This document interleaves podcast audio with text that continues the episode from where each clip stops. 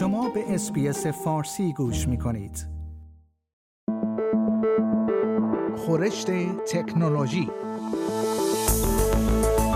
خورشت تکنولوژی یک پادکست هفتگی به زبان فارسی از رادیو SBS فارسی است. پادکستی که در آن از گجت ها یا ابزار تکنولوژیکی جدید گرفته تا نوآوری های جدید در جهان فناوری و یا حتی ویدیوها و اخبار داغ در شبکه های اجتماعی می‌پردازیم.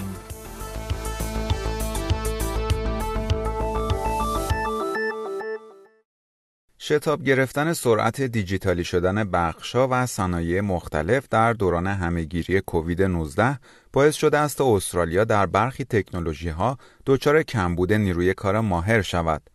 جان مکنی رهبر بخش دیجیتال شرکت ادوبی ایپک می‌گوید این تکنولوژی ها می توانند به رشد اقتصاد استرالیا در سالهای آینده کمک کنند.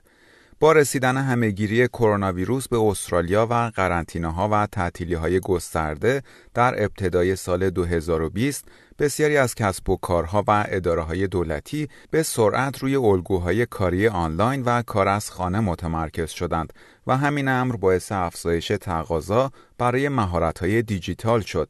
آقای مکنی می‌گوید استفاده از هوش مصنوعی، یادگیری ماشینی و علم داده های عمیق برای ایجاد یک تجربه بهتر برای مشتریان و حل مشکلات بزرگ در حال افزایش است. وی می‌گوید به عنوان یک بخش و به عنوان یک اقتصاد مدتی طولانی است که می‌دانیم در زمینه این مهارت‌ها شکافهایی وجود دارد مخصوصا در زمینه هوش مصنوعی و علم داده ها و این شکاف بیشتر شده است برای رفع این مشکل بخش تکنولوژی استرالیا یک بازار یا به اصطلاح marketplace رایگان با عنوان Skill Finder را عرضه کرده است.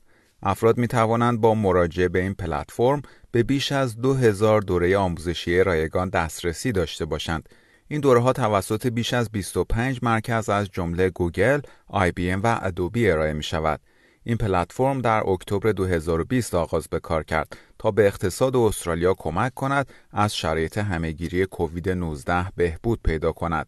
و خبر بعدی قوانین جدیدی در استرالیا به تصویب رسیده است که به پلیس فدرال این کشور اختیارات بیشتری را برای رخنه در وب تاریک یا به اصطلاح دارک وب با هدف مبارزه با افراد کودکآزار و تبهکاران می‌دهد. مکیلا کش دادستان کل استرالیا می‌گوید افزایش اندازه و پیچیدگی شبکه های تبهکاری آنلاین اعطای اختیارات بیشتر به پلیس را ضروری می کند.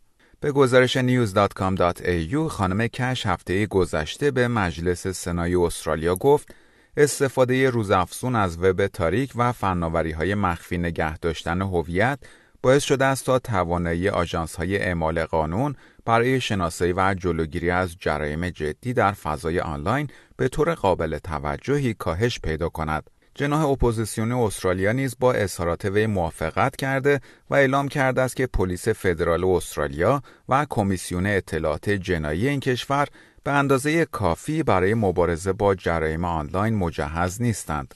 کریستینا کنلی سناتور عضو حزب کارگر گفت کمیسیونر پلیس فدرال استرالیا می‌گوید وضعیتی که دارد مانند مبارزه در حالی است که یک دست شما بسته شده است. هفته گذشته اصلاحیه قانون نظارت به تصویب رسید. این اختیارات جدید شامل پاک کردن داده های موجود در وب تاریک برای جلوگیری از انتشار محتوای مربوط به سوء استفاده از کودکان و دسترسی پیدا کردن به حساب آنلاین کاربران و یا کنترل کردن این حساب ها برای جمعآوری مدارک است. خانم کش به سنا گفت مبارزه با محتوای مربوط به سوء استفاده از کودکان دلیل ضروری بودن اختیارات جدید است. و خبر بعدی. هدستی که می‌تواند مسیرهای عصبی مغز را از نو برنامه ریزی کند شاید شبیه یک ابزار در فیلم های علمی تخیلی باشد. ولی گروهی از دانشمندان در ایالت کوینزلند می‌گویند به ساخت چنین ابزاری بسیار نزدیک شدند. به گزارش ABC این دانشمندان در حال کار روی نمونه اولیه این هدست هستند.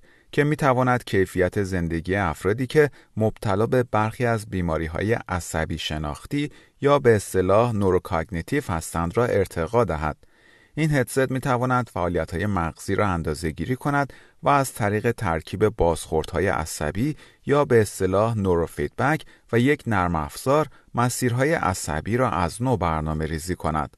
انتظار می رود این هدست بتواند به افرادی که دچار اختلال کم توجهی بیش فعالی یا ADHD، اوتیزم و آسیب های مغزی هستند کمک کند تا بهتر تمرکز کنند. این هدست به ویژه می تواند در مورد افرادی موثر باشد که استفاده از دارو با آنها کمک چندانی نکرده است. این هدست توسط شرکت کورتکس برین ویو تکنولوژیز در دست تولید است.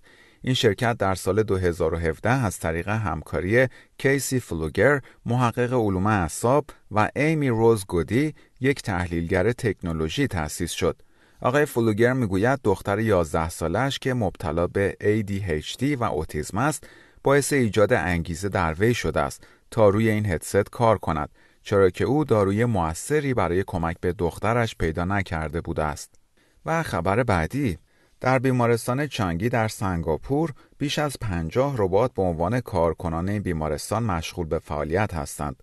به گزارش CNN این ربات ها فعالیت های مختلف از جراحی گرفته تا کارهای اداری را انجام می دهند و به بخشی جدای ناپذیر از نیروی کار این بیمارستان هزار تخت خوابی تبدیل شدند.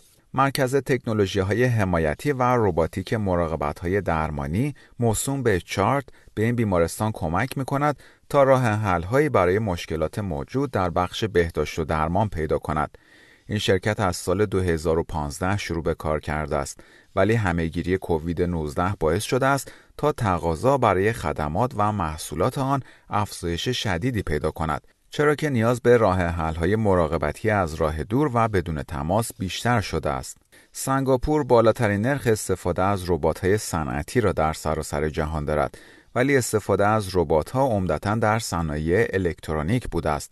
حالا سلینا سی مدیر مرکز چارت می‌گوید امیدوار است ربات ها بتوانند نقش پررنگتری در بخش مراقبت های درمانی ایفا کنند و راهکارهای ارزانتر با کیفیتتر و ایمنتر را در دوران همهگیری کووید 19 ارائه دهند.